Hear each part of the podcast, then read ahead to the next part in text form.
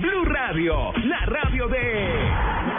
La América se juega en el estadio y se vive en Blue Radio. A un día del debut de Colombia en la Copa América, el presidente del Porto, Jorge Nuno Pinto da Costa, reveló que Jackson Martínez Chachachá jugará en el Milán de Italia la próxima temporada. La información con Juan Pablo Hernández. ¿Qué tal? Eh, Muy buenos días.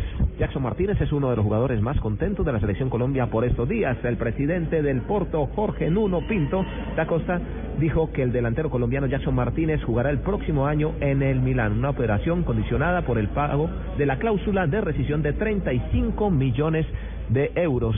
Parece-me que a opção dele, que é o Milão, o AC Milan, portanto, é apenas da sua responsabilidade essa escolha. Para mim é-me indiferente, o que eu quero também é que ele seja feliz e se sinta bem onde quer que esteja. El colombiano fue el último en elegir en qué país y en qué equipo quería jugar y eligió la camisa del equipo rosonero. Venía de ser el máximo anotador de la liga de su país y ahora piensa ratificar ese valor que ha pagado el Milán por sus servicios con una brillante Copa América. Desde Chile, para Blue Radio, Juan Pablo Hernández.